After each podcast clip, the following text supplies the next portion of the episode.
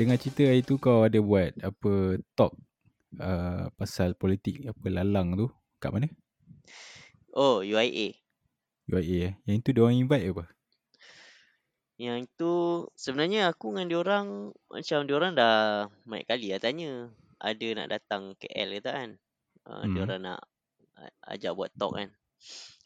Kebetulan hari tu nak dekat pilihan raya lepas tu aku ada balik KL dan diorang ajak. So aku so diorang tailor lah macam discussion tu ke arah discussion PRU lah. Balik ni lah, balik kempen lah. Aku balik hari tu sebab apa eh? Aku pun dah lupa lah.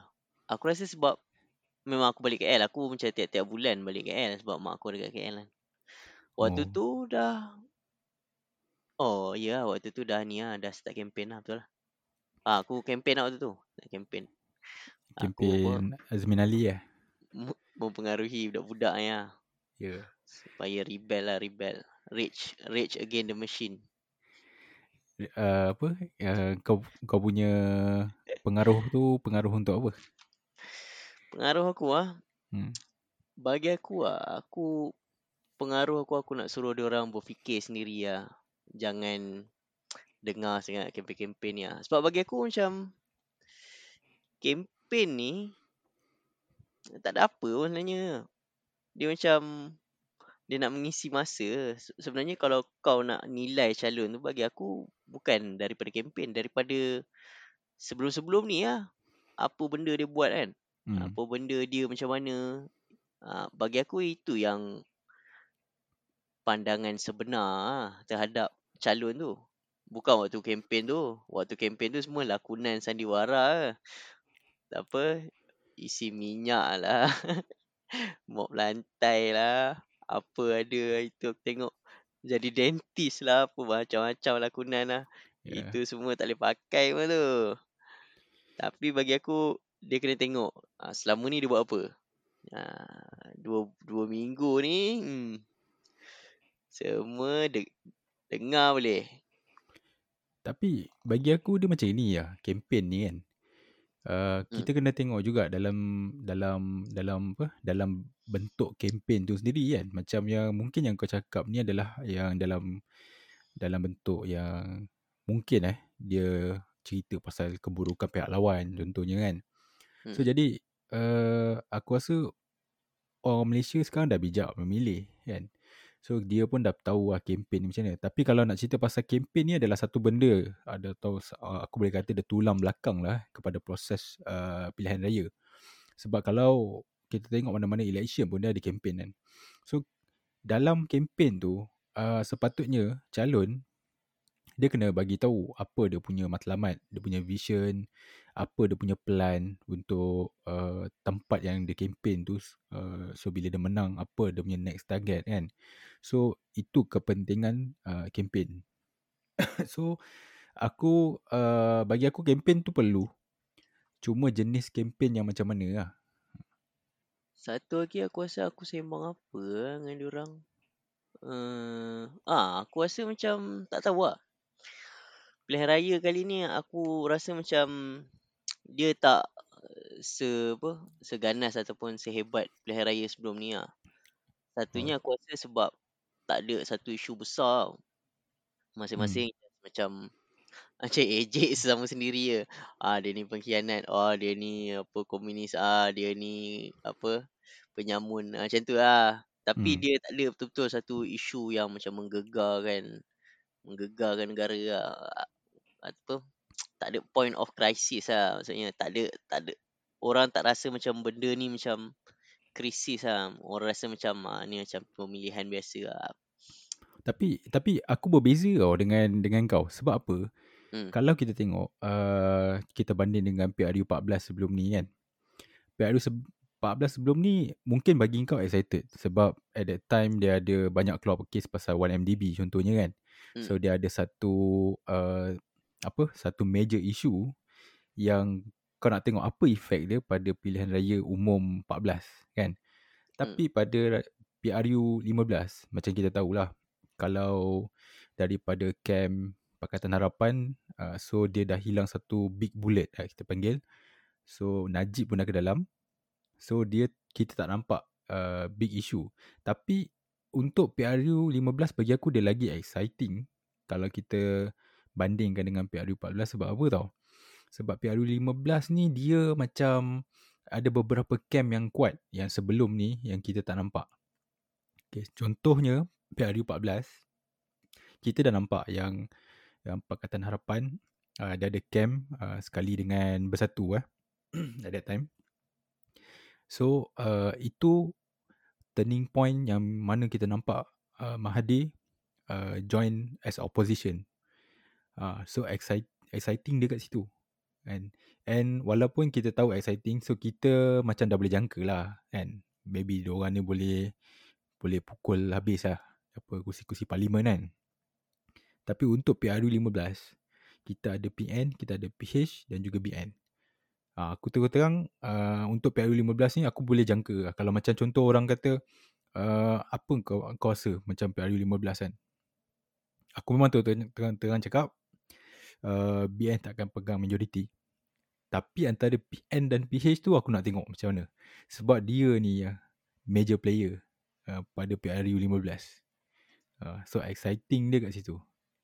Aku rasa lagi satu sebab lah macam mungkin bagi kau personally exciting. Aku cakap ni bukan dari segi aku personally. Dari segi observation aku lah terhadap masyarakat. Ha, tak ada social media ke apa kan. Dia tak berceramuk macam dulu lah. Dulu macam sehari lah ada timbul isu. Bawa-bawa gaduh. Esok ada isu lain lah. Gaduh-gaduh. Isu semalam tak selesai lagi. Ha, tu lusa ada. Ha. Di, kalau kau tengok lah. Build up nak pilihan raya tu macam tu. Tapi kalau kau tengok pilihan raya sekarang ni macam slow, tak ada apa. Ada lah orang share-share video sikit yang macam tu. Aku rasa lagi satu. sebab sebab dia adalah macam pilihan raya 14 ni macam kau hanya ada dua camp je tau. Dua camp lah. Waktu tu tiga camp ke. Tapi waktu tu pas seorang-seorang kan. Hmm. Ada tiga. Tiga lah juga. Tiga penjuru juga lah. Tapi pas tu tak nampak macam dia apa kuat sangat ah nampak macam lebih kepada ada dua camp besar lah PH dengan BN waktu tu kan hmm. dan PAS pun tak menang banyak angkat kursi kan dalam 20 lebih ke ke belas je. Jadi bagi aku uh, itu mungkin macam excite orang ah orang macam oh kita kena pilih antara dua lah. Maksudnya dia jadi macam perlawanan yang binary lah. Kau pilih ni ataupun ni. Tapi macam kau kata tadi lah yang pilihan raya kali ni dia pecah lagi tiga tau. Jadi macam aku nampak macam orang dah tak macam tak macam semangat macam dulu lah. Macam dulu macam kau kena macam pilih satu lah. Ha, sekarang ni macam kau ada banyak tau. Jadi macam nak serang pun nak serang kanan, nak serang kiri. Ha, dia ada nak, nak, nak kena serang banyak tempat kan. Ha, jadi macam aku rasa macam orang pun ah, malas lah serang-serang ni kan. Kita dengar macam tu. So bagi aku benda tu macam mencairkan semangat orang lah. Macam orang pun macam dah tak excited sangat lah. Nak bergaduh kan. Tapi bagus juga bagi aku. Aku tengok ah tak bergaduh ni macam ya orang macam accept je kan. Ha, okay. Lagi kita pergi undi lah. Ha, lagi tengok lah siapa menang. Ha, macam tu lah. Hmm. Tak gaduh kan. Bagi aku, aku macam ha. tapi aku sendiri lah personally kira, lah itu. Kira kau nak dia dia apa? Uh, uh, bukan nak kata chaos. Kita cakap apa lah. Maksudnya kita ada banyak uh, perkara yang ada dekat media. So uh, yang yang boleh kita jadikan macam guidance lah untuk PRU macam tu lah. Ha, bagi aku macam dia punya suasana politik tu dia tak excite the people lah. Oh, Kalau okay. Nelson Mandela kata dia tak capture the imagination of the people. Ha, macam tu maksudnya. dia dia tak apa. Macam orang tak interested sangat lah. Orang macam ha, macam tu lah. Macam okay ha, macam tu lah. Ha. Orang But, macam tak macam nak oh kita kena ni kan. Kita kena participate ke apa kita. Macam hari tu lah. Macam hari tu kau ada bagi tahu aku kan. Yang kali ni punya P, PRU ni pilihan raya yang tak dirayakan eh. Ha, kan? pilihan raya uh, yang tak dirayakan. Betul tu. Yeah. Aku so, tengok macam even kalau bendera pun kan. Last last minute baru macam banyak sikit lah. Itu pun tak semua tempat lah. Uh, tapi kalau, kalau kat Kulim ni awal kau pasang. Ya. Yeah. Ha, awal kat Sungai Petani memang nampak macam hamba lah mula-mula tu. Ujung-ujung tu mungkin dah banyak. Aku tak tahu lah mungkin dia order order bendera lambat ke apa kan. Hmm. Tapi memang nampak sikit je lah. Ha, lepas hujung-hujung tu aku rasa seminggu sebelum tu baru tiba-tiba uh, tiba-tiba jadi bercambah-cambah lah. Tu lah. Lepas kau cakap aku yang pilihan raya tak dirayakan kan. Aku macam somehow aku walaupun aku excited lah untuk uh, tahu eh apa kesudahan uh, pecahan yang tiga tiga main power ni eh. Tapi aku still accept lah eh, statement tu. So that's why masa uh, masa kempen ataupun masa tu lah, aku aku selalu tanya orang macam ni tau. So apa yang kau rasa pasal pilihan raya ni kan? Keba- tapi memang betul. Kebanyakan lah aku tengok aku tengok mood dia orang adalah macam uh, satu dia orang tak berapa nak macam excited macam pilihan raya lah. Dia orang kata macam dah terlalu banyak pilihan raya kan. Ada PRK, part ni. So, so dia jadi macam something yang selalu dengar. Faham tak? Hmm. So, selalu dengar. So kalau yang kali ni pun dia macam tak nampak tau. Masing-masing tak nampak. Kalau kau tengok uh, undi 18 kan budak-budak and yang baru first time mengundi ni pun kalau kita tengok mood dia orang dekat Twitter banyak juga yang aku nampak yang jenis tak tahu nak pangkah mana kan um, Hmm. Yang ini pun aku bukan bu- budak yang baru first time mengundi je kan. So aku tanya juga orang yang yang aku kenal kan. So dia orang pun agak confused lah ha, kat situ lah. Ha, saya tu aku apa pendapat kau ah berkenaan dengan pilihan raya ni? Aku tengok macam ya pilihan raya ni dia diawalkan tau. Uh, sepatutnya kalau ikut habis penggal dia uh, next year. Ah next year. Tapi diawalkan. Dan diawalkan tu sebab desakan presiden lah. Presiden presiden AMNO kan. Yes. sebab aku aku tengok macam memang ah uh, apa waktu pilihan raya 14 tu AMNO ni dia dah hilang banyak kerusi lah. Tapi still dia hilang banyak kerusi pun kerusi dia quite significant ke ah hmm. kan? Walaupun dia dia hilang majoriti tapi kerusi dia quite significant. Dan bila PH jatuh tu dia still walaupun dia dia tak tak betul-betul pegang 100% still apa dia on top tu dia masih ni ah dia dia masih PM ah. Right. Dan bila dia buat macam tu dia bagi aku dia ni ah dia jatuhkan kerajaan lah maksudnya dia dia, dia desak supaya apa pilihan raya awal. Jadi aku tengok macam dah lah kerusi makin sikit. Lepas tu Lepas jadi lagi sikit. Ah? Lepas tu hilang lagi banyak. Ah kerusi memang hilang banyak ah confirm. Lepas tu top position pun hilang tak Okay Jadi so, aku, aku aku rasa macam itu kesilapan kesilapan Presiden UMNO ke ah. Tapi aku tak tahu lah dia dia nampak itu as kesilapan ataupun sebab banyak orang kata macam apa uh, apa Zaid Amidi ni dia macam apa uh, anak murid Anwar dan sebagainya kan. Jadi aku yang tu aku tak tahu lah kan. Dia dia kalau tanya pendapat aku lah lah yang aku teliti uh, sebab apa kita adakan pilihan raya 15 ni dia bagi aku Zahid dia not the main person lah. Dia tak dia tak dia bukan not, not the main person lah yang berkenaan dengan pilihan raya 15 ni. Dia more tu kepada former prime minister kita lah Ismail Sabri. Sebab at that time kalau kita tengok bawah uh, Ismail Sabri kita mengalami masalah ekonomi yang, yang teruk lah. So satu kita ada satu masalah ekonomi global dan kita sendiri di Malaysia uh, tertekan uh, dengan kabinet uh, untuk uh, macam mana? Kita nak buat satu uh, usul ataupun kita nak buat satu uh, apa pendek apa? Keputusan dia jadi susah. Sebab bila uh, at that time bila kita tengok kan dia adalah kerajaan campuran eh. At that time dia uh, ada bersatu ada ada PAS dan juga uh, ada AMNO So jadi uh, reason sebenar dia proceed untuk buat pilihan raya adalah uh, untuk sebenarnya untuk kick uh, bersatu daripada government. Uh, cuma yang aku masih lagi tak yang tak confirm tu kan. Aku rasa macam ni. Uh, mungkin AMNO ni dia macam confident tau yang dia boleh bentuk balik uh, kerajaan uh, ataupun coalition dengan PAS. So that's why dia berani eh untuk membubarkan parlimen untuk melakukan pilihan raya ke-15. Tapi lepas dia bubar, so perbincangan-perbincangan tu, so akhirnya PAS uh, mengambil keputusan untuk berpihak kepada Bersatu untuk tubuhkan Perikatan Nasional. So uh, BN ni jadi jadi biasalah M, uh, UMNO, MCA, MIC kan. So yang itu aku tak pasti. So adakah Ismail Sabri ni uh, memang dah ada plan uh, untuk uh, apa dia dah memang confirm ataupun dia yakin dengan PAS untuk join ataupun dia bila dah bubar baru dia dia dia apa PAS decide sebab PAS pun decide lambat sebenarnya. Aku aku, aku tak nampak Ismail Sabri macam uh, maksudnya macam ni lah, apa bersungguh lah nak buang bersatu sebab aku tengok Ismail Sabri ni sebab dalam UMNO aku tengok ah lepas PH kalah tu dia ada macam dua kepala tau. Uh, sebab kalau dulu kalau ikut uh, apa bukanlah peraturan maksudnya convention dulu siapa yang jadi presiden tu dia jadi perdana menteri.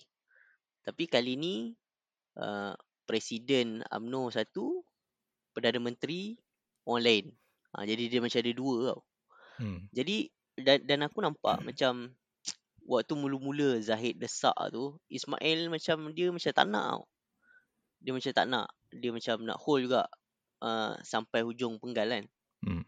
Tapi lepas tu dia dia bubar lah. Sebab aku tengok dia macam bagi aku lah. Dia macam Anwar Musa sikit. Dia macam dah macam uh, mula mula boleh terima lah bersatu dengan PAS kan. Dah bekerjasama dalam kerajaan kan. Dah bersama-sama dalam kabinet. Aku rasa aku nampak macam dia dah boleh bekerjasama lah. Sebab tu aku tengok macam uh, dia bagi aku lah, aku tak nampak dia ni nak beria sangat nak buat election ni. Aku nampak macam yang betul-betul nak buat election ni memang presiden lah. Bukan Perdana Menteri lah waktu tu lah. Ya. Yeah. So aku tak nafikan dalam UMNO sendiri antara uh, kepimpinan UMNO lah dengan uh, Perdana Menteri at that time Ismail Sabri ni memang ada beberapa isu yang orang clash kan.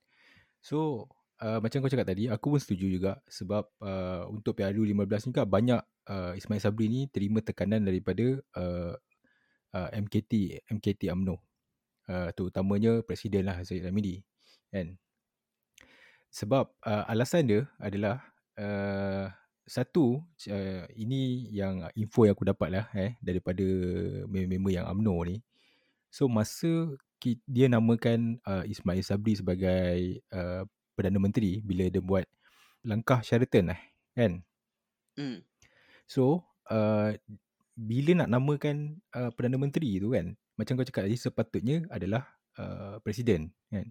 Tapi at that time uh, ramai tak setuju lah kata okay Zahid pun dia tahu. Dia tahu dia punya tempat kat mana sebab kalau dia naik kan lagi cepat jatuh.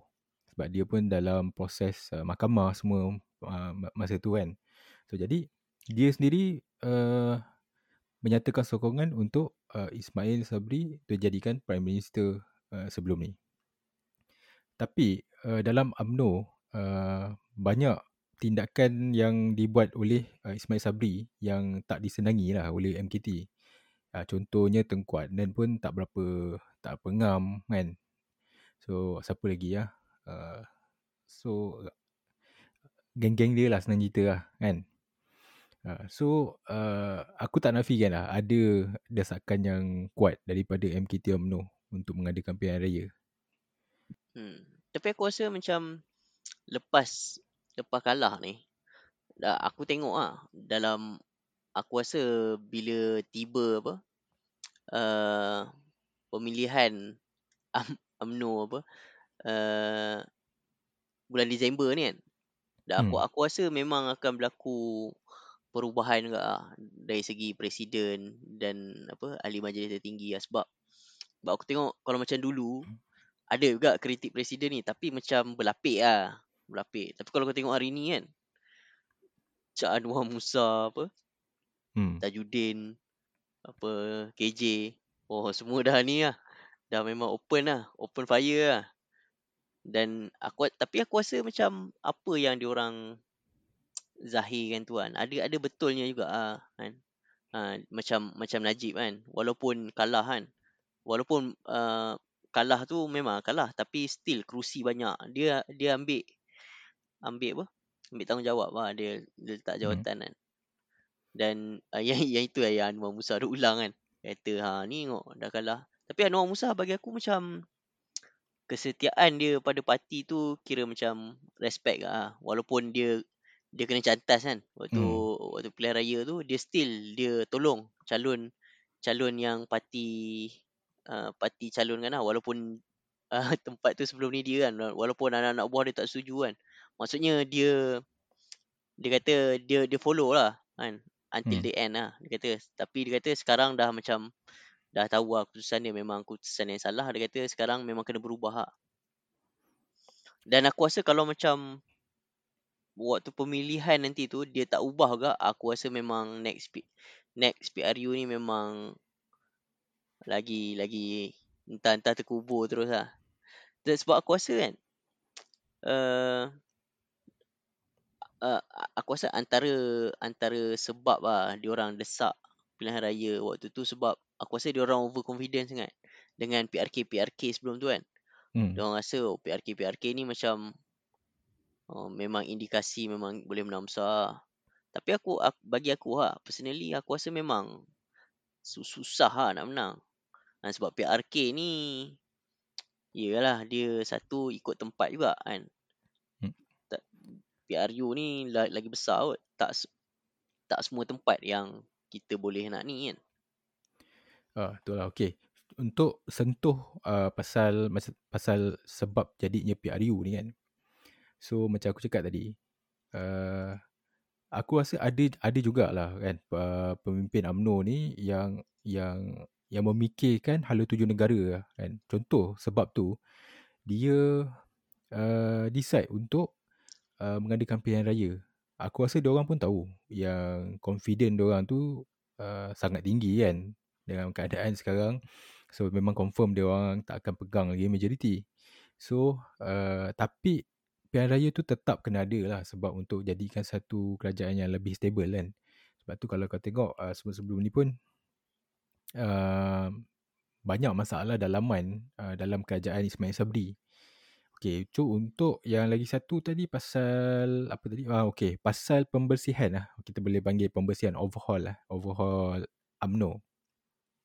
So aku pun uh, uh, sebenarnya daripada PRU 14 kan lepas habis tu kan kita ada buat pemilihan MKT and at that time untuk bertanding jawatan Presiden UMNO ada tiga Tengku Razali, KJ dan juga Zahid eh. Aku pun tak berapa setuju Zahid naik sebab kita tahu dia ada kes. Uh, dia ada kes. Lagipun dia orang panggil uh, dinosaur lah orang kata lah. Bagi aku lah eh. Aku personally kan. So jadi uh, aku memang rasa Zahid tak sepatutnya dinaikkan sebagai presiden 4 tahun lepas kan. Tapi oleh kerana dia dipilih secara demokratik uh, melalui pemilihan undian, so kita kena terima lah. Kena terima keputusan orang ramai kan. So bila jadinya uh, masalah macam ni kan. Macam Anwar Musa kata dia patut berundur secara terhormat kan. Okay. Sekarang kita kena tengok. UMNO ni dia dah pegang terlalu lama kan. And dia orang pernah kalah termasuk MPRU ni baru dua kali. Eh? Baru dua kali. So maksudnya bila kali pertama tu, uh, bila kalah saja Najib uh, meletakkan jawatan sebagai Presiden UMNO, itu orang dah anggap sebagai trendsetter kan. So kalau kalah, hang turun. Uh, maksudnya there's something wrong lah. So yang untuk Zahid pula, bagi aku, Walaupun kalau kita tak nak ikut trend lah. Contohlah, okay, oh, we don't want that trend. Tapi dia still kena turun juga. Sebab dia ni uh, tak tak apa mungkin terlalu liability banyak sangat. Ah, dia adalah liability kepada parti. Kalau kita tengok ke, uh, kemenangan kita di PRK PRK eh, at that time kita tengok yang berada di front ni pun macam Anwar Musa kata kan, bukan Zahid yang itu pun kalau kita kalau apa ya UMNO pun uh, jangan dia kena tahu kemenangan di PRK ni pun disebabkan oleh uh, sentimen penyatuan ummah. Uh, so muafakat hmm. nasional. Uh, sebab tu dia boleh menang. Kan? Uh, sentimen at that time. Kan? So orang akan pilih muafakat nasional berbanding dengan uh, Pakatan Harapan uh, at that time. Sebab orang masih lagi fresh dengan uh, apa manifesto-manifesto yang yang yang yang di yang di yang diabaikan. Ah so sebab tu. Sebab tu aku rasa lah mungkin diorang ni macam kau cakap tadi overconfident kan sebab mungkin dia ingat uh, boleh mewujudkan kembali uh, rundingan dengan PAS untuk buat muafakat nasional. Tapi masalah dia adalah uh, bersatu kan. So masalah dia UMNO tak nak bersatu.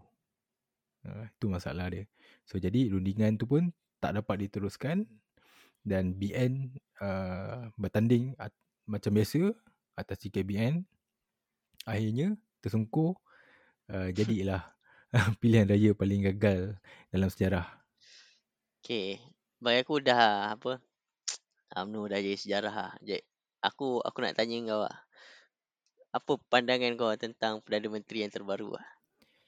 Pada pandangan aku, uh, Anwar dah, adalah... Dah bukan PM tepi lah. Sekarang dah PM sebenar.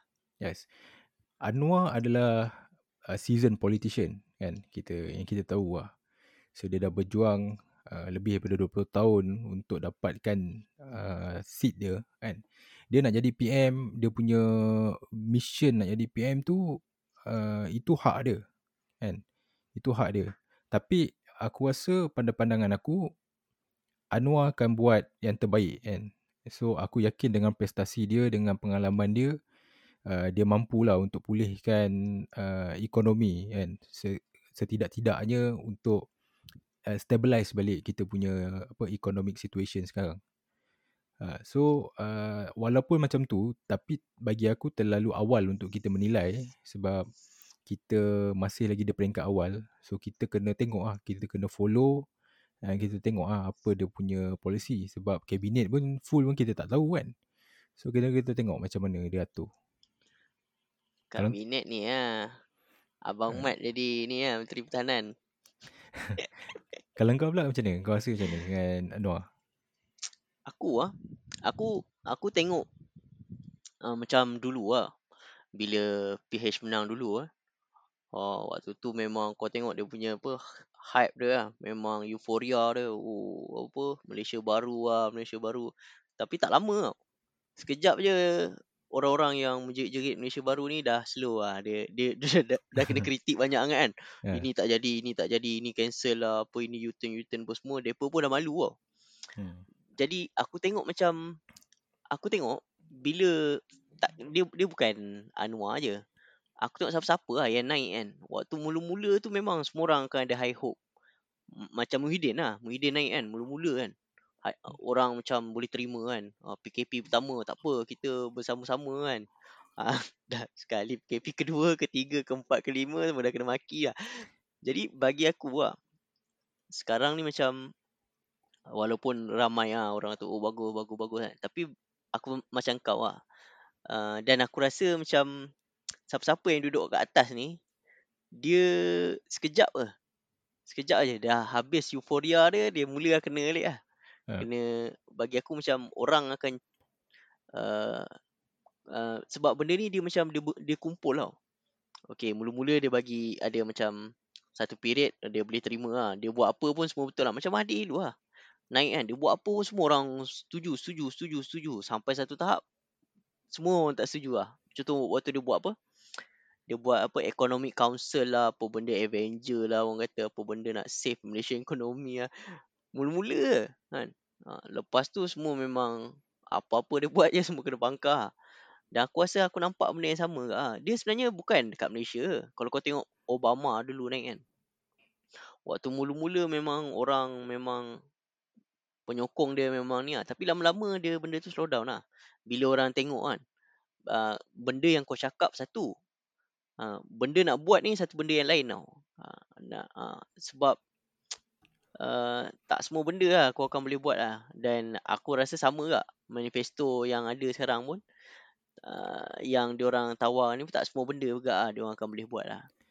Yeah. Dan dan orang akan mula menilai lah. Dan apa dia siapa-siapa yang duduk atas ni dia lagi senang kena ni lah bagi aku kena apa kena maki ke kena kutuk kena kritik macam tu lah berbanding dengan orang yang jadi pembangkang lah orang yang jadi pembangkang ni tak ada nak kritik apa sangat sebab dia tak boleh buat apa kan.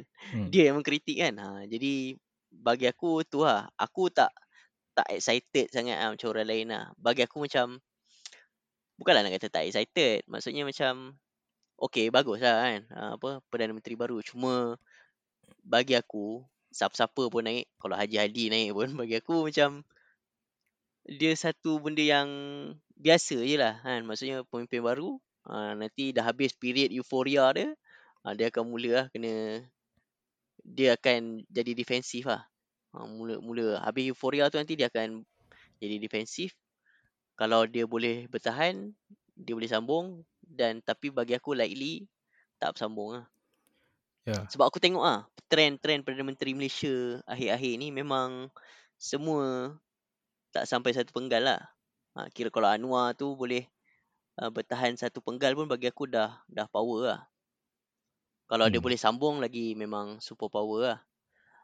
Tak, tapi uh, kalau kalau tengok trend tu memang aku tak nampak lah dia boleh. Sebab kalau kau tengok kan lepas Najib jatuh je PM tu semua tak sampai tak tak pegang satu penggal pun. Mahathir tak pegang satu penggal. Muhyiddin lagi lah tak pegang satu penggal. Mael Hmm. pun tak pegang satu penggal. Ha, sekarang Anwar balik. Ha, so so tak tahu lah. Tapi berdasarkan trend tu memang Yelah Dia pun Dengan dengan BN kan BN pun daripada awal Hishamuddin dah kata apa Tak nak sokong kan. Tapi tak tahu lah Lepas tu apa Kena sokong juga kan Sebab takut apa Atal lompat parti apa kan. Tapi Tak tahu lah Tengok lah macam mana kan. Aku rasa Bila dah sampai build up nanti Diorang akan make a choice juga lah Yang yang BN-BN ni kan. Sama Ya. ada nak Teruskan. Sebab Kau tengok banyak kot video-video yang selama ni dikumpulkan kan. Ya. Uh, tunggu tunggu masa nak recycle dia semua. Ya. Tu lah. Aku aku memang aku tak jangka lah perjalanan Anwar sebagai Perdana Menteri ni akan smooth kan. So dia akan banyak halangan and dalam keadaan sekarang eh dengan kita punya ekonomi ekonomi dunia so kita ada masalah daripada segi apa lagi lah uh, yalah so is a pakatan harapan eh bawah Anwar. So bagi aku kalau macam yang kerajaan yang dulu bawah Mahathir kan harapan yang bawah Mahathir aku tak rasa itu adalah fu- fully harapan kan. Aku rasa itu adalah kerajaan uh, kerajaan Mahathir kan. Kalau aku tengok polisi yang dia buat pun just polisi untuk uh, political survival kan. So aku harap yang Anwar ni uh, dia boleh lah buat apa yang selama ni dia kata kan so selama ni dia kata dia boleh buat itu dia boleh buat ini. So now dia ada peluang. So aku pun nak tengok juga kan uh, ke arah mana dan acuan mana yang dipilih untuk negara kan. So in term of yang macam kau cakap tadi uh, apa PM-PM sebelum ni lately ni uh, semua boleh jatuh bila-bila masa lah kan disebabkan oleh uh, tarikan sokongan kan. So sekarang kita dah ada akta lompat parti so let's say uh, tiba-tiba lah kalau uh, contohnya BN menarik sokongan kan. Uh, so uh, dia bu- dia mungkin hilang majoriti. So kalau sebab tu kan uh, aku aku tengok uh, macam yang invitation kepada PAS untuk join uh, apa uh, kerajaan uh, perpaduan ni. Uh, so Taqiyuddin pun dah buat keluar kenyataan yang dia akan mempertimbangkan dulu eh, macam mana uh, so nak tak nak kalau let's say lah kalau PAS join so siapa yang nak jadi opposition Ni lah Zainuddin apa? Ha? Apa Zain apa nama dia? Zainuddin apa? Muhyiddin ya. Muhyiddin dengan apa? Muhyiddin, Zainu- ya. Ada Hamzah- lagi seorang Hamzah tu apa? Zainuddin. Zainuddin, Hamzah Zainuddin. Ha, Ha. dua orang lah. So lepas ni contoh lah contoh tiba-tiba pas pusing. Dia kata oh saya nampak kerajaan perpaduan ni adalah kerajaan yang bagus kan. Ha, So dia, kami dengan rela hati join kerajaan perpaduan. So tinggal lah tukar ganting lah eh. Bersatu kat situ. Hmm. Ha, so bersatu lah akan jadi uh, pembangkang at that time. So daripada segi political arrangement bagi aku kat situ Anwar kukuh. So dia boleh mengelakkan yang dia boleh uh, Ya, apa ya. dia stable, stable kat situ. Tapi kena tahu dalam satu kerajaan yang penuh dengan coalition ni dia punya cabaran lain. Cabaran dia akan jadi susah. Ha, sebagai contoh kita tengok kerajaan sebelum ni bawah Mahathir bila terlalu banyak coalition uh, so masing-masing ada kepentingan dan masing-masing ada dia punya uh, prinsip dan misi uh, so benda benda tu akan jadi payah lah. Ya. Tapi tapi aku tengok uh, waktu sekarang ni uh, DAP ni dia macam dia macam makin matang sikit lah. Tak tahu lah matang apa awal lagi kan. Tapi aku tengok ah kalau kau tengok ah Hmm. waktu waktu perjumpaan antara dengan apa uh, PH dengan BN tu dia orang tak pergi tau. Hmm. dia hantar PKR dia pergi ah, sebab dia tahu kalau dia pergi apa penyokong dia tengok kan. Oh memang lagi kena lagi kau lah. Oh. Jadi pandai lah dia hantar orang lain pergi uh, negotiate on dia punya behalf. Dan aku tengok awal-awal ni memang dia orang memang dia orang memang kata apa kepung lah maksud maksudnya dia macam kawal lah dia punya apa uh, dia punya pemimpin-pemimpin ni untuk uh, tak tak keluarkan sebarang kenyataan tak serang siapa-siapa lah. Aku tak tahu lah mungkin sekarang kejahatan senjata apa kan. Ya. Uh, jadi maksudnya dia orang tak nak trigger any anything bad lah kan. Hmm. Uh, tak- dia tak macam pilihan raya sebelum ni tau. Pilihan raya sebelum ni bila dapat je kuasa memang terus cakap nak ni nak ni nak ni kan. Apa Mahathir buat salah ni apa ini apa bersatu bersatu ni apa apa uh, Neo UMNO apa benda, benda macam-macam lah Syed Saddiq pun waktu tu geram kan. Uh, tapi sekarang ni aku tengok macam dia orang tak dia orang, dia orang dah belajar lah daripada benda tu. Dia orang macam mungkin lah bagi aku dia orang bergerak di di sebalik tabir lah. Maksudnya tak tak terlalu apa? Tak tak ter- terlalu muncul di hadapan lah. Sebab kalau apa tidak memang lagi kena lagi kuat lah. Ya. Aku rasa macam tu juga sebab DAP ni uh, satu parti yang uh, pandai eh jaga image dia tau. So dia make smart move. Sebab kalau kalau tengok kan dengan keadaan sekarang uh, dengan keadaan yang ramai orang kata uh, apa tsunami Melayu kan? Sebab kalau tak perikatan pun boleh fight dengan PH eh dia punya daripada segi kursi. So uh, kalau tak ada tindakan satu tindakan yang kurang bijak lah. Kalau DAP nak wujudkan satu sentimen yang boleh membangkitkan uh, apa kemarahan orang orang-orang PN lah. Yang mana mostly terdiri daripada orang Melayu kan so bagi untuk untuk stability of the party memang tak lah Tapi la- lagi satu aku tengok macam yang bagus dia lah bila apa uh, UMNO dengan DAP ni duduk dalam satu coalition. Maksudnya dia macam mencairkan banyak prejudis dan prasangka ke ah. Dan kalau tidak uh, sebab aku rasa PAS pun pernah duduk dengan DAP. Uh, tapi dua kali gagal kan. Kira sekarang UMNO pula ah cuba ber, bereksperimen bersama dengan DAP dengan PH.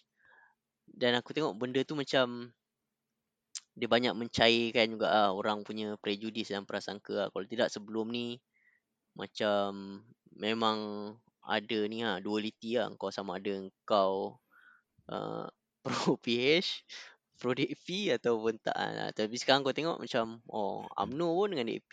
Ha, jadi bagi aku macam dari segi itu bagus lah. Maksudnya orang orang PH sendiri yang selama ni kutuk-kutuk UMNO pun ha, dia orang pun kena terima hakikat kan.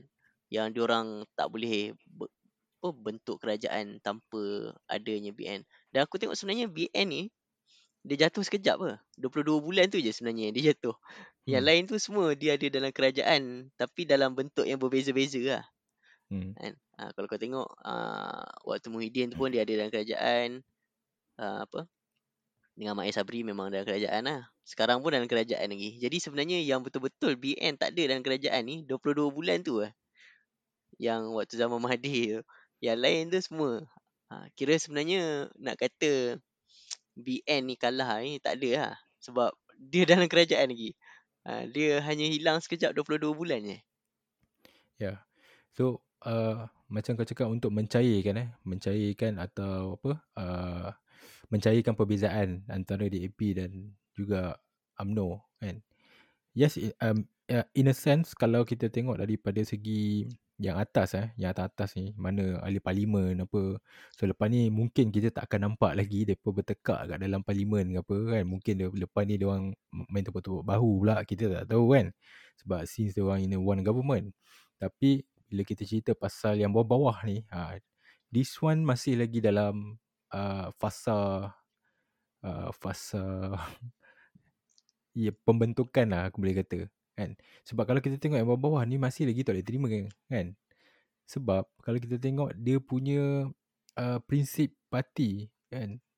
Sebab uh, DAP dan AMNO ni sangat berbeza. Dia orang punya penubuhan pun uh, ada dia punya misi masing-masing and misi tu sangatlah berbeza. Uh, so untuk uh, untuk macam kau cakap nak mencairkan tu aku rasa mungkin kau boleh nampak kat atas-atas ni lah So sekarang aku nak tanya kau kan. Okay. Uh, aku ada tanya uh, dengan beberapa uh, kawan aku lah sebelum ni kan. Kau rasa, let's say eh, lepas ni kalau ada uh, UMNO membuat uh, pemilihan MKT, nak jadikan cerita Zahid Amidi turun lah. And tiba-tiba someone naik. And contohlah yang tiba-tiba naik tu Isyamuddin. Ni contoh. Bila Syamuddin naik kan? KJ lah ni Syed Syamuddin lah. Tak kisahlah siapa Ni contoh je. Contoh. Sebab aku ambil contoh Syamuddin Sebab Dia antara figure yang lantang lah kan Yang tak nak uh, Tak nak bergabung ni kan? Tak nak menyokong uh, Apa uh, Kerajaan PH ni.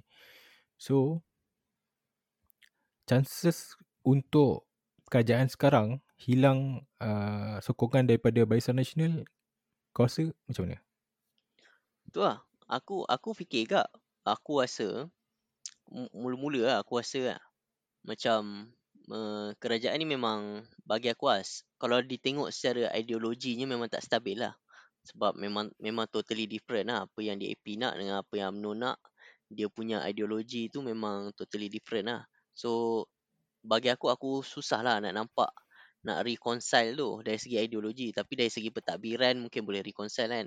Tapi dari segi ideologi tu macam susah sikit lah. Cumanya bila yang kau kata tadi tu so baru aku nampak lah. Maksudnya macam sebab apa Anwar nak juga tarik uh, PAS masuk? Sebab tu lah. Sebab kalau lepas uh, apa PAU tu hmm. kalau Zahid jatuh uh, dan BN keluar dia still boleh hold the majority sebab PAS banyak dia punya kursi dalam 40 lebih. Hmm. 40 lebih tak? So kalau UMNO keluar 30, ada lagi 40, dia still still boleh hang on lah. So Ber, so level boleh lah. Ha, so bagi aku aku nampak lah logik dia kenapa dia nak dia nak pas masuk juga. Ha, sebab kalau UMNO buat hal dia still ada ada ni lah, ada ada card lagi lah. Boleh play lagi lah.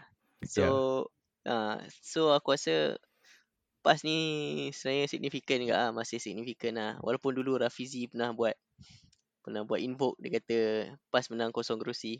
Tapi tapi salah lah. Dan aku sebenarnya, sebenarnya aku tak percaya tau yang apa uh, apa kajian-kajian apa berapa peratus PH menang sebelum pilihan raya lah. Hmm. Kan keluar banyak merdeka punya lah apa benda apa uh, macam-macam lah. Kajian ni lah kajian tu lah kata predict lah berapa kerusi. Sebab aku rasa daripada dulu lagi memang tak ada satu pun betul. Dan dan sebenarnya bukan kat Malaysia je dekat macam dekat US kan Gallup poll dan sebagainya. Memang tak betul lah. Kau nak predict manusia ni memang bagi aku susah lah. Sebab banyak sangat faktor yang aku rasa tak ada siapa boleh ambil kira semua lah. Ya. Tapi uh, bagi aku macam okay, uh, aku sentuh pasal mempas tadi eh. Sebab tu kalau kita fikir logik kan dalam dalam fasa yang awal kerajaan Anwar ni eh kerajaan perpaduan ni so baru beberapa hari ditabalkan so dah mula keluar news pasal invitation dia kepada PAS. Uh, that is uh, the reason lah. Sebab kalau fikirkan dengan dengan kedudukan kursi sekarang kan so Anwar patutnya dah tak perlu nak nak nak nak fight lah untuk ajak orang ni lah ajak orang ni kan. So dia boleh just fokus. Tapi untuk kelangsungan dia punya kerajaan yes dia daripada sekarang dia kena start. Sebab nanti dah tak nampak relevan dia nanti. So bila bila UMNO dah contohlah BN dah buat hal kan. So naik apa presiden baru baru nak ajak PAS masuk ah dia dah terlambat kan. So daripada sekarang ni dia kena bentuk. Uh, so bila bentuk awal So kalau dia setuju ke apa lah Mungkin tiba-tiba Taqiyuddin kata oh, Esok dia kata ah, Okay kami setuju. Okay uh, You dapat ni you, Kita akan letak you kementerian Mana-mana kan. So nampak kukuh sikit. So dia boleh ikat uh, Apa uh, PAS Dalam kerajaan uh, kerajaan perpaduan ni kan. Okay so untuk yang pasal uh, Invoke tadi kan Kita memang dah tahu dah. Kita pernah bincang Invoke ni banyak kali aku rasa kan. Di Invoke ni bagi aku Invoke ni joke lah Kan dia boleh lah kalau kita nak buat bahan bacaan, nak tengok-tengok numbers apa semua kan. Tapi nak percaya ni payah sikit sebab bukan nak uh, merendah-rendahkan uh, usaha uh, polling tu sendiri, usaha pengambilan apa uh, prediction tu. Cuma kita tak nampak tau instrumen apa yang dia pakai. Kan? Macam sebelum ni kau pernah sentuh pasal apa? Uh, yang ada orang pernah inquire kan daripada data mana dia ambil yang dia kata dia interview berapa ratus orang tu kan. kan? ha. Ha, itu salah satu contoh. Maksudnya uh, dia punya input tu pun uh, dia punya skala tu pun dia punya volume tu pun tak tak menepati tak bersesuaian lah dengan dengan dengan dia punya tema yang dia nak buat tu kan. So uh, tapi aku tak aku tak deny yang ada sesetengah poll yang boleh membantu lah kita untuk tahulah ke arah mana kan. Sebab kalau kita tengok poll sebelum ni pun memang uh, banyak uh, ke arah Pakatan Harapan kan. So uh, aku tak terkejut lah. So bila keputusan tu keluar dia lebih kurang lah sama dengan poll tu kan. So benda ni pun kita sebenarnya boleh track kan berdasarkan mood uh, orang ramai kan daripada I, I, uh, I don't know lah kan. Mungkin walaupun tak ada structured apa survey yang dia bagi. So maybe dia boleh track kan, dekat mana-mana lah numbers you know sekarang social media apa semua. Mungkin lah, mungkin lah. Uh, aku aku rasa tak adalah dia orang 100% salah tapi maksudnya aku data dia tu bagi aku lah dia insufficient lah nak nak nak buat projection sebab uh, satunya dia dia banyak bias juga lah contohnya kalau kau buat social media kan ada juga segmen-segmen masyarakat yang tak guna social media? Orang asli apa kan? Ataupun macam-macam kat kampung mana dia guna social media. Jadi benda tu tak counted lah. Dia punya dia punya. Tapi dia orang mengundi kan? Ha, itu Hmm. satu. Satu lagi aku nampak macam kebanyakan polling ni dia lebih macam pandangan aku lah. Dia mac- walaupun kadang-kadang dia letak lah dia letak apa ada ada seorang profesor ke apa yang lead apa semua. Tapi bagi aku aku nampak dia macam lebih kepada propaganda punya tool lah. Dia macam kau buat projection Hmm. uh, untuk kau letak macam okay dia ni boleh menang.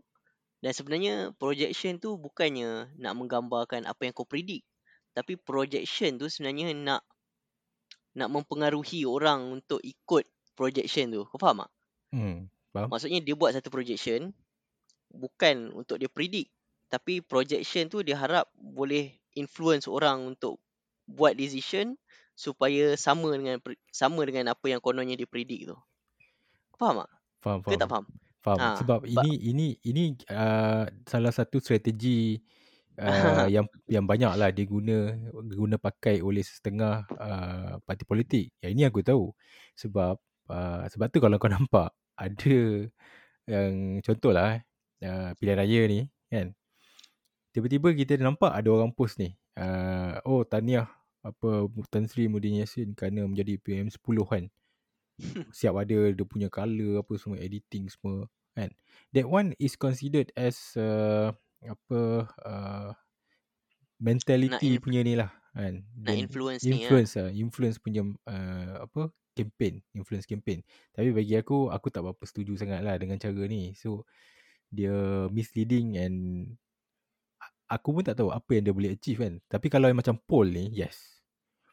Ya, kalau poll ni uh, dia memang boleh influence orang lah. Kalau yang part yang kau buat poster kata PM apa Muhyiddin Yassin tahniah tu ah tu aku rasa macam Karut lah. for lah kan. Kau tunggu je lah kira kan. Bukannya kau boleh ubah. Kau kau buat ni jadi tiba-tiba pangkah tu lari pergi ke petak perikat, uh, Perikatan Nasional lah. Lain lah. So so kau, kau rasa lah uh, kerajaan baru ni kau rasa apa apa isu yang sebenarnya dia orang kena selesaikan? Ek, kau kata tadi apa? Ekonomi eh? Ikut kepada uh, first speech Anwar lepas dia jadi PM kan. So salah satu yang dia kata dia akan fokus kepada uh, pengukuhan ekonomi Malaysia lah. Uh, so aku tengok uh, aku pun ada jugalah kan. Uh, tengok dia punya social media kan sebelum ni tak tak ada pun pergi kan. Uh, aku tengok juga social media dia pun dah nampak lah ada ada discussion dengan apa top uh, ekonomis apa semua. So aku pun sokong lah sebab kita sekarang itu adalah isu negara nombor satu ya, ekonomi. A, a, aku rasa ekonomi ni dia ada dua tau. Satu ekonomi negara lah, ekonomi makro. Contohnya kau nak tengok ekonomi makro ni macam import export, uh, apa bursa, uh, macam-macam lah. Kau, hmm. kau, kau tengok macam oh Malaysia ni uh, buat ekspor lagi banyak kan. Jadi dia punya apa uh, apa pendapatan daripada ekspor tu tukaran mata wang tu dia dia untung. Maksudnya benda ni bagi aku daripada dulu Malaysia tak ada masalah tau. Hmm. Benda ni tak tak apa ekspor dan sebagainya benda ni tak tak tak banyak walaupun ada sekarang ada sikit lah perang Ukraine dan sebagainya tapi dia tak tak jejas teruk sangat. Hmm, Bagi okay. aku yang masalah dia bukan ekonomi dia dipanggil ekonomi yang makro eh. Ekonomi negara yang berbentuk macam tu. Sebab kalau kau tengok apa syarikat-syarikat still buat untung, TNB buat untung, apa semua untung-untung ah bilion-bilion lah kan. Hmm. Bank buat untung, semua untung. Dia ekonomi yang masalah dia adalah ekonomi isi rumah ha, ataupun ekonomi yang berbentuk macam uh, apa? Ekonomi rakyat lah. Maksudnya uh, kau tengok dari segi performance pekerja, performance isi rumah, kenaikan gaji, benda ni yang apa uh, harga makanan. Aku rasa benda ni part ekonomi ni yang bermasalah. Ekonomi yang besar ni tak masalah kan bagi aku. Bagi aku ekonomi yang ni yang isi rumah gaji uh, yang ni yang ni yang problem. Right kau Tapi ada aku tak aku tak nampak uh, daripada dulu lah. Aku yeah. tak nampak siapa-siapa boleh selesaikan benda ni lah. Alright. So, kau ada nampak tak orang buat perbandingan manifesto antara uh, coalition? Aku tak aku tak ambil tak, tak ambil tahu sangat tau okay. pasal election kali ni. Uh, aku ada tengok kan uh, dia dah simplify lah dalam table eh apa yang harapan punya manifesto BN dan juga perikatan kan. So uh, aku nampak yang manifesto bagi, uh, yang dibuat oleh Pakatan Harapan ni agak uh, inklusif lah daripada uh, kepada semua uh, especially dia ambil kira bukan sahaja B40 tapi M40 so uh, aku rasa kalau aku untuk sebut uh, uh, micro economy aku rasa banyak yang dah inklusif dalam tu kan? Yang kalau dia follow kalau dia buat betul uh, insyaallah lah kita akan nampak lah dia punya uh, result dia lah. Mungkin tak buat uh, dalam maybe one or two years ni lah. Uh, so nanti aku aku akan bagi kau lah dia punya ni apa dia dia, dia punya per, perbandingan tu maybe kau boleh go through. Bersentuh pada uh, uh, okay. Tadi kau cakap pasal uh, apa pertukaran wang kan? Hmm. satu satu benda yang aku, yang yang yang kelakar aku jumpa kat Twitter kan hari ni kan. Dia ada seorang budak ni dia tweet kan perempuan ni kan dia kata tweet oh uh, uh, dalam dalam dalam ai suka Anwar jadi PM ni ada juga yang ai tak suka. Dia tak suka apa? Bila Anwar naik, dia kata uh, ringgit kita strong compare dengan US dollar. So dia kata uh, kalau US dollar uh, kalau kita punya ringgit strong against US dollar, oh husband ai dah rugilah. Apa sebab uh, husband dia je Singapore kan. So sebelum ni dapat banyak convert uh, to Malaysia ringgit. Sekarang dia dah rugi almost 1k Uh, so ada yang lagi seorang ni komen. Dia kata oh iyalah husband I pun sama. Terlupa nak tukar duit gaji tukar uh, RM dah rugi kan? Dia kena macam ni. RM kita strong. Itu kebanyakannya diinfluence oleh uh, uh, in country market lah. Maksudnya dalam market dalam negara kan? Dia tak ada pun efek kepada pelaburan luar masuk sangat pun kan So bila Anwar naik, yes, kita punya ringgit strong. Tapi bukan atas external factor. It's an internal factor. Ha, tu kita kena tahu lah. So yang macam yang budak ni tadi, yes dia akan ada effect lah kat situ kan. Tapi uh, dalam bila-bila masa dia boleh turun balik kan. Melainkan Tak- tak- kalau Anwar strengthen uh, dia punya polisi luar. So Dia jadi dia se- dia Ah. sebenarnya kan duit duit ringgit makin katalah makin apa? Makin turun berbanding US dollar. Dia sebenarnya bagus. Dari segi bila ringgit kau bila ringgit rendah uh, orang akan lagi beli barang kau. So kalau kalau kau tengok ah bila ringgit rendah ekspor Malaysia mesti naik. Sebab barang-barang kita akan jadi murah tau. Orang akan beli. So sebenarnya ringgit rendah ni dia akan bantu ekonomi dari sudut ekspor lah. Ha, jadi sebenarnya company yang buat exporting ni memang buat untung lah kalau ringgit tengah rendah. So sebenarnya dia ada kebaikan ekonomi juga. Cuma kepada siapa lah. ya. Ha, kalau kau nak pergi travel luar negara kau rugi lah. Tapi kalau kau buka syarikat yang ekspor barang kau untung lah. Tapi tapi kita kena tengok juga uh, macam apa yang kau cakap tu memang ada betulnya kan. Terhadap eksporter dia akan ada keuntungan kat situ lah sebab kita punya ringgit uh, rendah kan. Tapi kita kena tengok juga apa dependable goods eh dari uh, yang Malaysia import daripada luar pun banyak. So Hmm. percentage dia tu uh, bila kita uh, dependable good ni kita persen banyak tau kita depends dekat uh, apa goods kat luar ni. So jadi bila kita punya ringgit uh, rendah so maksudnya kita terpaksa spend banyak. Uh, so that's why dia secara tak langsung boleh apa uh, contribute kepada inflation. Uh, that that is the problem. Tak dia dalam ekonomi ni dia memang macam tu. Dia tak tak tak 100% kau rugi. Bukanlah maksudnya uh, dia akan ada orang untung, ada orang rugi. Persoalan dia siapa yang untung, siapa yang rugi. Ha, macam tu lah. So sebab tu kita Malaysia kan uh, kita punya potential untuk jadi uh, major exporter ni kita tak boleh nak compare lah dengan uh, contoh negara Asia lain contoh China kan. So kita bukan ke arah situ lah. Kita tak tak ada tak ada lagi tak nampak lagi ciri-ciri macam tu. So maksudnya kita masih lagi depends kat banyak banyak hal, banyak benda, banyak sektor yang kita depends kepada barang-barang import. So uh, sangat-sangat penting kan kita kena nak, nak, jaga kita punya kewangan apa semua kan.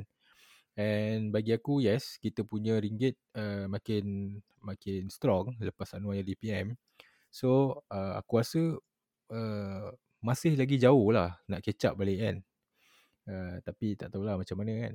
Sebab ni pun bila Anwar jadi uh, Prime, Prime Minister kita dah nampak ada certain figure, uh, certain leader daripada contoh Narendra Modi pun dah dah bagi a good sign. And mungkin kita boleh uh, sambung balik kerjasama dengan India berkenaan dengan uh, export of uh, palm oil kan yang yang bawah Mahathir dulu bila yang kita tahu uh, dia pick a fight dengan India, dia pick a fight dengan uh, China kan. So maybe lepas ni kita boleh strengthen balik ekonomi lah kat situ. Hmm.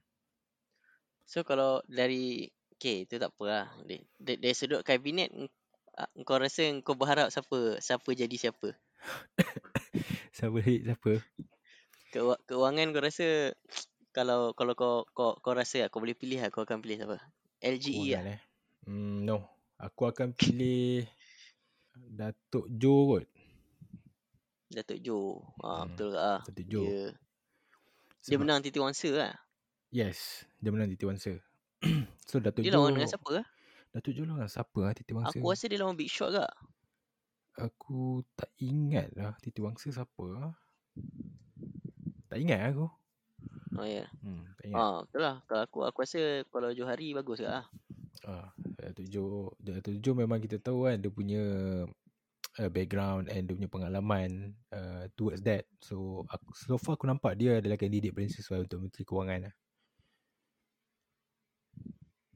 Kalau pertahanan Menteri Pertahanan Syamudin eh. lah Tapi Syamudin Uh, itu masalah oh. Menteri Pertahanan mungkin kita boleh bagi dekat uh, Khalid Nordin. Khalid Nordin Hmm. Khalid Nordin dia, dia Johor eh Ah yes, dia ahli parlimen kota tinggi. Kau semua nak bagi kat BN ni, tak ada bagi orang lain eh? tak ada lah. Kau tanya aku, uh, aku macam mana cakap ah? Mak Sabu nak bagi apa? Uh, aku nampak potential kat situ tau. Sebab apa? Sebab ma- macam aku kenal aku kenal uh, portfolio dia kan. So contoh kalau macam yang contoh daripada Pakatan Harapan so minta maaf aku cakap lah kan. Mungkin dia okey, bagus. Cuma aku tak nampak lagi dia punya portfolio sebab dia tak pernah pegang. Aku pun tak berapa kenal dengan calon tu kan. So tak tahu lah. Tapi aku rasa Anwar lagi tahu kan. Tapi kau tanya pendapat aku macam tu lah. Ya. Yeah. Ha. Tapi bagi aku lah yang antara pos-pos bagi aku yang aku nampak kritikal lah. Hmm. Pendidikan, keuangan dengan pertahanan lah bagi aku lah. Hmm, pendidikan. Yang eh. ni aku rasa yang ni aku rasa kalau kau nak bagi dekat apa orang politik pun aku rasa dia orang mesti akan bagi kat orang politik tapi at least kau kena pastikan post ni memang orang yang betul-betul kompeten dan ada pengalaman lah. Kau tak boleh bagi macam-macam tu lah. Macam sebelum ni kan macam nanti dia akan jadi kelakar lah. Eh kalau okey contoh contoh kau pula lah. Aku tanya kau pula lah. Kau asyik tanya aku ke. Ha. Kalau kau uh, apa? Menteri kewangan siapa? Kewangan eh? Hmm. siapa lagi yang menang? Aku tak tahu siapa yang menang. Ah. Tak apa. Tak ada lah. Aku tak nampak orang lain lah. aku rasa Johari Gani sesuai lah. Eh Johari eh? Aku tak tahu sebab calon PH aku aku tak tak tak kenal sangat tu siapa yang menang calon PH siapa aku ingat lah. Uh, yang aku tahu uh, Aku tahu Anwar yang menang. Yang aku tahu yang sebelum ni lah Yang, yang, yang menang kan Yang pernah menang sebelum ni Macam Hanayo Oh uh, Hana uh, Yo Yo Biyino Yo Biyi menang lah Menang. Anthony Lok. Anthony Lok Anthony Lok okey ke lah Pengangkutan aku rasa dia jaga sebelum ni Tak adalah banyak kontroversi sangat. Anthony Lok Anthony Lok ni aku rasa lah aku nampak dia antara figure yang okey lah dalam DAP. Dia tak macam dia tak banyak sangat buat apa kenyataan-kenyataan yang pelik-pelik lah. Yeah. Ha, dia dia dengan lagi seorang Ching Ching Ching Ching Tong. Ching Tong pun bagi aku macam okey lah. Dia dengan yeah. Ching Tong aku nampak macam dalam DAP ni antara figure yang okey lah. Dia tak macam geng-geng macam apa Roni apa? Roni apa? Ron, Roni apa? Roni Liu. Ah, Roni Liu Ah, dia tak macam Ramasami dia, dia tak macam tu lah. Dia macam dia bagi aku yang golongan yang moderate dalam DAP lah. Moderate lah. Dia ada moderate dia ada ekstremis macam P Ramasami lah. Yang, yang itu macam tak tahu lah. Macam setiap kali keluar je mesti macam nak bergaduh. Lah. tapi aku nampak Anthony ni Anthony ni macam boleh ada chill sikit lah. Dia nampak dia nampak lah yelah. Dia bila kau jadi pembangkang lain. Bila kau jadi apa pemerintah lain kau tak boleh buat benda yang sama tau. So aku nampak Anthony ni dia dia tahu dia sedar benda tu lah. dia macam hmm. dia bijak sih lah bagi aku. De, pemilihan kata pemilihan apa benda nak cakap kan. Ya ya, ya. dia tak tak aku, aku rasa dia tak banyak sangat kontroversi lah aku aku pun pasal juga. Sebab tu aku aku selalu bagi tahu kan kita kalau kita tak sefahaman dengan parti tu bukan bermaksud parti tu tak ada orang yang kita boleh pakai kan? Contoh hmm. macam DAP kan kan? Orang kata dia ekstremis lah apa orang panggil dia komunis lah apalah semua kan? Itu yes of course lah kita ada uh, dia punya ideologi yang kita tak sokong kan dia pun bukan sokong ideologi kita. Tapi uh, berdasarkan kerajaan yang dulu bawah Mahathir ada juga beberapa menteri dia yang bagi aku uh, okey kerja dia. Macam contoh Anthony Lok ni aku setuju lah apa yang kau cakap. contoh macam uh, Hanayo. Hanayo pun aku suka juga dengan cara kerja dia kan. Uh, apa dia berani voice out, dia berani venture dekat uh, idea-idea baru kan. Uh, so dia dengar apa orang-orang ramai punya pendapat. Macam contoh Gobin Singh kan masa dia jadi menteri apa uh, telekomunikasi eh. Uh, so dia uh, antara yang dia fight dulu adalah untuk uh, uh, selaras dan rendahkan uh, fiber fiber internet. So visi dia untuk orang dapat lagi ramai capaian internet laju kat rumah kan. So antara antara benda yang bagus dia buat kan. Walaupun actually banyak lagi benda yang orang dah pernah uh, janji dalam manifesto yang tak dapat nak tunai kan. Uh, Hmm. tu tu nombor dua kan. Tapi ada uh, tapi uh, at least dia ada achieve something lah kat situ kan. Uh, contoh apa lagi ah PH contoh macam menteri kesihatan kita boleh bagi kat Dr Zulkifli balik. Ha, betul. Ha. Dia aku rasa okey lah. Dr Zulkifli uh, apa lagi? Uh, tak aku pun tak tahu lah orang PH mana lagi. Uh, Adam Tapi Adli. aku, aku ada Adli ya. Ha. Aku rasa tu sesuai pertahanan lah, pertahanan. Oh, tak nampak sangat lah figure pertahanan. pertahanan eh. Tak boleh. Dia, dia kalau macam Mat Sabu, uh, Mat Sabu walau macam mana pun dia kena ada seat dalam parlimen lah. Of course dia akan dapat kan. Tapi which, uh, kita tak tahu. Kalau nak dapat balik ke pertahanan, aku rasa Anwar takkan bagi dia. So Mat Sabu ni aku rasa boleh bagilah dia dekat menteri apa menteri alam sekitar ke kan. Oi, bukan. Aku rasa mak abang Mat ni mungkin bagi men- menteri yang dulu yang Salahuddin Ayub jaga. Apa komoditi ke apa jaga ha, pertanian dia macam tu lah. Aku rasa yang tu okey lah abang Mat. Dia pun bagi aku lah. Kalau kau oh tengok ni abang Mat apa peladangan dan komoditi eh? Ha. Dia pun ba- bagi aku lah, dia macam kalau kau tengok perjalanan politik dia pun banyak agak masuk-masuk kampung. Dia memang hmm. kenal dengan orang kampung. Bagi aku dia memang strong kat situ lah. Kalau kau tengok peladangan ni memang banyak kau kena pergi macam apa? Orang kampung, Felda sebagainya. Bagi aku dia okey lah ba- ba- bahagian tu. Tapi tak tahu lah dia nak ke tak post tu kan. Post tu macam tak glamour sangat lah. Tapi dia kena tahu juga dia, dia punya kemampuan kat mana kan. Eh, Bukan nak kutuk dia. It's not it's not pasal dia punya pendidikan ke apa. That is number two. Contoh macam Anwar pun kan. Pendidikan dia bukan depan pendidikan kewangan pun. Dia apa major dalam bahasa Melayu. Ha, tapi dia pernah jadi uh, Menteri Kewangan Malaysia uh, berapa tahun? Berapa sembilan tahun apa? Lapan sembilan tahun. And pernah di orang kata dub dia as Menteri Kewangan terbaik eh Asia ke apa lah. Aku pernah dengar. So it's not about kau punya pendidikan kan. Tapi kau kena tahu kebolehan kau kat mana. Kan? Macam Abang Mat ni pun yalah masa dia pegang menteri uh, pertahanan tu pun banyak sebenarnya isu-isu yang yang baru dia dorong korek kan. Isu SES tu kan banyak lagi lah. So mungkin dia kena chill dulu.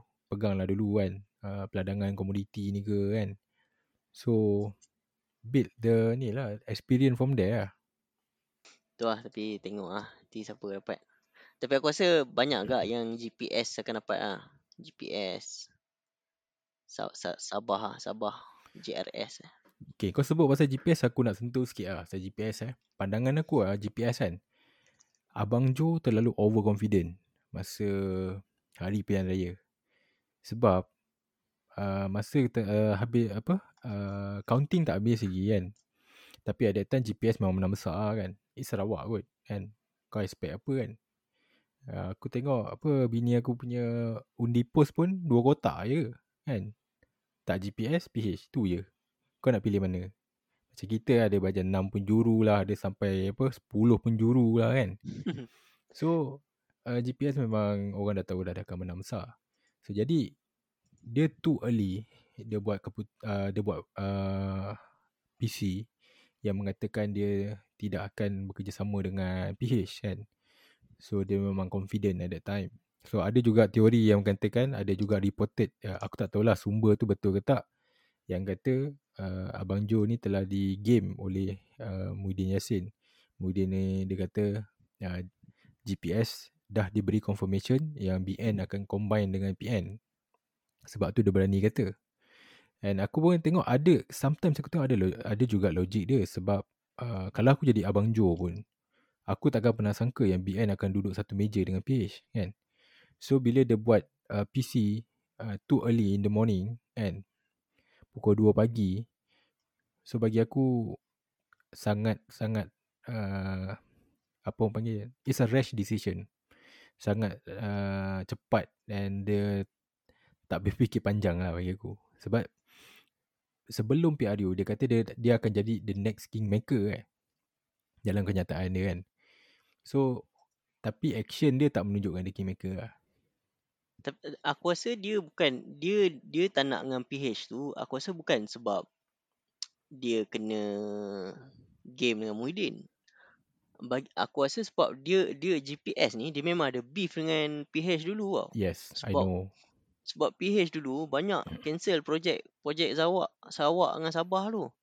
Hmm. Tu yang dia orang marah tu yang kan ada yang apa Ling Kuan Eng kata apa Sarawak nak bankrupt lah apa Oh, ha. Wak, ya. Waktu tu memang eh Yang kena waktu apa? tu memang Sarawak kena bayar hutang lu lah. You know. ha waktu tu memang pan, panas tu dia orang kan dengan dengan PH. Jadi aku rasa benda tu lagi besar sebenarnya yang dia orang tak puas hati bukan sebab ha, kena game dengan Muhyiddin sebab dia orang memang aku rasa dalam psyche dia orang memang kat belakang kepala dia memang tak mau dengan PH lah daripada awal lah. Ha, tapi sekarang dah jadi macam ni dia kena ke lah. Sebab ya tidak nak dapat peruntukan bermusah kan. Lah. Sebab tu aku rasa aku rasa lagi satu part dia pula macam nak nak ubah dia punya fikiran tu kan Anthony Anthony Lok terbang di Sarawak kot minta maaf. Hmm. Ha, dia minta maaf dia kata apa-apa yang DAP cakap sebelum ni dia kata dia minta maaf lah. Ha, aku rasa benda tu macam kira macam at least G, G- apa GPS ni tak adalah nampak macam nak sangat masuk masuk kerajaan Mas, maksudnya uh, adalah macam usaha diorang ni memang nampak diorang nak invite Hmm. uh, tak adalah nampak macam dia tergegeh nak pergi uh, Sebab GPS ni kalau kita tengok ah, uh, Parti Sarawak dia memang uh, selalu aku boleh kata simplify lah dalam bahasa mudah lah kan. Dia tak kisah pun kita kat Semenanjung ni macam mana pun kan. Kau nak gaduh dengan ni ke apa ke. Yang penting uh, dia in the government. Uh, so dia boleh dapat peruntukan federal apa semua. So tak ada kepentingan dia kat sini. Dia bukan sibuk-sibuk macam warisan tiba-tiba nak bertanding dengan Batu Kawan. Kan? itu kelakar Ni tiba-tiba kau pergi bertanding dekat Kedah. Sampai ada orang tanya kan, eh ini bukan Sabah ke? Apa dia buat kat sini kan? Ada seorang makcik tu hari tu. Aku terdengar. Dia tengok poster apa uh, banner Syafiq Abdal tau. Kata eh ni bukan Sabah ke? Parti kat Sabah tu. No, orang orang tu situ pun tak tahu parti apa nama ni kan. Padahal dah terang-terang tulis warisan. Lepas tu kata apa dia buat kat sini ni? Ha, dia pun tak tahu apa uh, dia orang buat kat sini. So aku pun tak tahu macam mana dia boleh dapat ilham untuk bertanding di beberapa seat semenanjung. Terutamanya kat Kedah lah. Aku rasa dia dia tu macam tu lah overconfident ke lah sebab ya sebelum peraya sebelum ni dia kan macam besar lah dia menang Ya. Yeah. So dia, adakah mungkin jadi dia, dia dia rasa macam dia nak nak menang besar lagi kena Hmm. kena pergi semenanjung lah tapi tu lah aku rasa dia silap baca lah tu lah. Aku kalau ada kesempatan nak jumpa Syafiq Adam tu aku cakap adakah Datuk uh, rasa Datuk nak reverse balik psikologi kepada Semenanjung? Se- se- selama ni Semenanjung duk kontrol Sabah Sarawak. So Datuk nak Sabah pula kontrol Semenanjung. Yang tu ke? kan? tak, tapi aku tak aku tak pasti dia dia dia punya kerusi naik ke makin makin turun macam makin turun Uh, aku rasa aku tak berapa sure lah kursi kursi sebab aku rasa sebelum ni macam dia lagi banyak. Eh. hmm, tak pasti lah. Aku pun tak tengok betul-betul pun aku sebenarnya aku sebenarnya mula-mula pun aku tak nak undi lah pilihan raya ni kali ni. Lah. aku macam tak tahu lah. Aku macam tak tak rasa excited. Ya. tapi sebab ni lah apa adik adik ipar apa ipar-ipar aku semua balik tau. Semua duk tanya eh tak pergi lagi ke? Ngundi? Tak pergi lagi ke? Aku mula macam ah buat lagi petang lagi lah ni ramai orang ni malas beratur lepas tu dia orang eh kena pergi sekarang ni sekarang tak ada orang tadi baru pergi tak ada orang Ya. aku rasa tengah hari kot baru aku pergi Oh. itu pun sebab dah semua orang dekat rumah ni dah ngundi kan Ya. semua macam duk tanya eh bila nak pergi ni bila nak pergi ah dah pergi lah Kau rasa macam kau ni the black sheep lah. aku daripada dulu lagi aku macam aku tak tahu lah aku tak rasa macam satu undi aku ni macam berharga sangat lah. macam aku rasa macam Ya. Tak tahu aku rasa macam ah aku satu undi je kot aku tak undi pun tak ada effect lah bagi aku lah Kau tunjuk sikit lambang anarkis kau. Ah, dia tak tahu kalau aku pergi pun aku rosak undi pun macam sama lah. Macam aku macam ah. Ya. So, Tapi kali ni aku tak rosakkan lah. Sebab aku rasa ada lah calon yang aku nampak macam bagus lah buat kerja kan. Jadi aku rasa aku macam kesian lah. Aku undi lah yang buat kerja lah. Yeah. So uh, ya macam macam yang sebelum pilihan raya kan bila kita sembang kan macam kau macam kau pernah cakap lah yang macam kau rasa confident lah Shahanim tu boleh menang lagi pun tumbang kan. Banyak sebenarnya apa kursi yang kita tak jangka boleh tumbang kan, boleh tumbang kan macam contoh Tasik Gelugur yang mana yang sebelum-sebelum ni tradition yang kita anggap seat Tasik Gelugur tu safe seat eh mana-mana orang berebut uh, Tasik Gelugur tu pun tumbang juga Matang Pau Tasik Gelugur siapa lah? Naina? Bukan? uh, Eh bukan Naina. Siapa? Naina Kuala Batas lah. Dia kepala batas Tasik Gelugur aku tak sure ah, Tapi ni, ni Aku nak sentuh sikit pasal Pematang Pau Pematang Pau uh, Ustaz Fawaz tu menang uh, Daripada PAS kan uh, So dia punya irony dia eh, Selama ni dia Sokong Anwar Apa Wan Aziza bagi pun dia sokong Izzah pun dia sokong Punya sokong tak menang-menang kerajaan Kali dia tak sokong Anwar jadi APM So aku aku nak aku bersimpati lah dengan orang-orang di uh, Pematang Pau. Tapi Pematang Pau ni Ustaz Fawaz tu dia memang local people. Dia dia dia, dia memang orang Tanjung Putus. Yes, Izzah ni Izzah ni orang luar satu. Satu lagi aku tak tahu lah. Aku bukan duk Tanjung Putus tapi dari segi tak tahulah aku tanya orang-orang dia orang macam tak nampak sangat tau Izzah buat kerja hmm. Mungkin dia buat kerja daripada kat national kan sebab dia rasa parlimen lah. Parlimen ni kau lebih kepada national lah. Kalau macam bawah-bawah ni lebih kepada adun kan. hmm. Tak tahu lah mungkin orang tak nampak. Tapi aku rasa dia kena ada ke tau dekat aku tak tahu lah. Ya. Yeah. Uh, tu lah. Aku tak tahu ke sebab dia orang ni macam tengah-tengah. Sebab bagi aku kalau kau parlimen ni MP ni lebih kepada function dia kau buat legislation kau duduk dekat dekat parlimen lah. Hmm. Tapi sebab kawasan tu tie dengan lokal kan. Jadi kau kena ada agak uh, kau kena orang nampak agak agak kau kat lo- dekat dekat kawasan kan. Dia sebab sebab aku ada ada sembang dengan orang uh, daripada Pematang Pau kan. So aku tanya dia se- uh, sebelum pilihan raya, aku tanya macam mana bang sini rasa-rasa boleh menang Izzah kan. Dia kata uh, dia kata straight to the point dia kata kemungkinan tak ah dia kata. Sebab kami uh, orang lokal kat sini pun memang tak pernah nampak dia.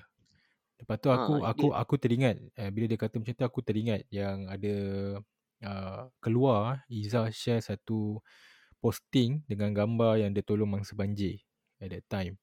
And aku tengok mood orang-orang kat yang komen tu pun memang banyak yang bantai Izzah lah. Dia kata, oh inilah dia apa uh, YB 5 tahun sekali kan. Uh, 5 tahun sekali baru muncul macam tu lah lebih kurang. So memang macam kau cakap lah lokal ni kena kena jaga lah kan. So sebab tu dia, dia sama ni. macam sama macam Sungai Petani ni lah. Aku kalau tanya aku terus terang memang Johari sebelum ni pegang memang tak nampak langsung lah. Memang totally tak ada banner ke bukan muka banner dia pun tak ada. Memang aku tak tahu memang tak ada. Aku Ya. memang tak expect anak dia boleh menang sebab lagi satu aku macam pandai hati ke lah. Dah lah dia tak ada dia letak anak dia pula kan. Jadi macam ya sebelum ni kata apa Mahathir nepotism lah apa. Ini macam eh, jadi macam apa kursi anak beranak pula kan. Ha, jadi dan aku rasa Shahnim pun kalah kat Sungai Petani ni bukan sebab dia tak bagus. Kalah sebab undi pecah. Kalau undi tak Hmm. pecah dia boleh menang. Sebab aku rasa anak Johari tu menang sikit dia. Tak tak tak banyak pun dia punya dia dia apa kelebihan undi dia pun sikit dia. Tak banyak. Aku rasa tak sampai seribu pun. Ya. Tapi tengok lah macam mana apa yang yang apa dekat tempat aku pun uh, yang bertanding tempat aku ni siapa tu anak uh, YB Rasman kalau kau pernah kenal lu. Hmm. So Rasman Isnin ni dia dah pegang lama lah.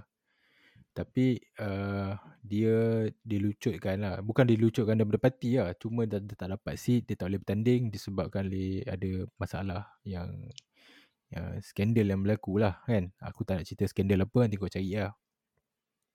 So untuk PRN, PRN Johor uh, bila bertanding seat tu dia letak anak dia yang pertama. Anak dia pertama tak boleh pakai, kalah teruk, ah dia letak anak dia yang lagi satu. Ah yang kali ni bagi fight lah. Fight-fight juga lah. Uh, kira banyak lah, puluh ribu lah undi. Tapi kali Nordin menang. Aku tak setuju kalau yang main letak-letak anak ni macam ish. Tak tahu lah. Tak tak tahu lah. Dengan, dengan pun aku tak setuju dia letak Izzah, dia letak bini dia. Macam kurang-kurang sebut buruk Mahathir tu pun bagi aku yang tanding pun Mukris lah. Yang lain pun tak ada lah ni kan. Hmm. Macam macam anak-anak Jo, anak Jo ni kan dia nak majoriti sikit lah dalam seribu, seribu, seribu seratus macam tu lah, seribu seratus. Tak banyak pun. Hmm. Sebab pecah undi lah. Kalau tak pecah undi tu memang dia tak menang aku rasa. Ya. Yeah. Sebab uh, dekat Sungai Petani ni uh, yang bawah dia ni lah PN lah. Uh, PN dalam 49,000 kan. Dia 50,000. Hmm. Kalau lepas tu bawah bawah PN tu uh, Shahnim 27,000. So kalau kau campur PN dengan BN ni dah dah lebih lah. Memang jauh dah tinggal apa, lah. 70 80. Lepas tu dia ada lagi satu pejuang. Pejuang aku tak tahu lah. Aku rasa dia hilang deposit tapi dia signifikan tak? Dia dalam 2000 lebih. So oh. kalau kau tambah tiga ni, yang pecah tiga ni memang lebih lah. Tapi tu lah nak buat macam ni kan. Dah memang pecah, pecah lah. Wow. Pejuang dapat 2000 eh. Wow. This is something achievement man. eh, eh tak sebab dia dia letak ni oh Mazuki Haya. Mazuki Haya ni kuat. Oh, okey okey Mazuki. Okay. Big shot lah dalam dalam perjuangan. Tak habis. Tapi big shot big shot pun lah. dapat 2000. Boleh lah. Ada lah. Kira bagi aku okey lah dapat 2000 okey lah. Okey tu 2000 daripada menang uh, majoriti berapa 200 je. 2 300 cabangan datuk. tu lah. Bangan datuk tapi tu lah aku rasa Bang Datuk tu aku aku nampak dia macam susah kan nak menang tapi kira kalau dia menang undi tipis tu aku rasa macam ada harapan lah lepas ni nak hilang kursi tu. Ah tu lah. Ya akan hilang lah. Tu belum lagi kita sentuh lagi eh pasal Syahidan Kasim eh dekat Arau. Oh. Pak Dan power Pak Dan. Itu antara kursi itu antara kursi yang aku macam target memang confirm dia kalah lah tapi dia somehow dia boleh survive. Bang Dan. Bang Dan pegang kot. Polis. Berani apa. Zahid cantas. Bang Dan apa? Tok Dan. Dia cantas balik Bang Dan. Tu lah. Tapi, tapi yang yang banyak lah aku nampak. Bila aku nampak sentimen yang pasal KJ eh. KJ kalah di Sungai Buloh ha. Aku nampak uh, sokongan yang dapat daripada orang yang bukan bukan Melayu pun banyak juga kat situ kan. So it's a something yang yang baru yang maksudnya aku excited nak tengok KJ akan pergi jauh lah. So kita akan tengok lah macam mana pemilihan MKT lepas ni eh. So janji KJ akan terus moving forward kan. Sebab time ni lah dia nak dia nak rise and shine kan. Dia pun sekarang dah berani cakap uh, so dia dah bagi tahu siap-siap apa yang dia nak buat, apa yang dia nak dia jadi. jadi PM eh? Yes. PM eh. Aku rasa jauh lagi kalau nak jadi PM. E, even kalau dia jadi presiden pun dia nak nak kena banner balik UMNO tu aku rasa take time lah. Itu kita kena tengok macam mana pemilihan MKT kali ni. So kalau pemilihan MKT masih lagi berlapik, masih lagi cover mengcover, so maksudnya uh, memang jahanam lah.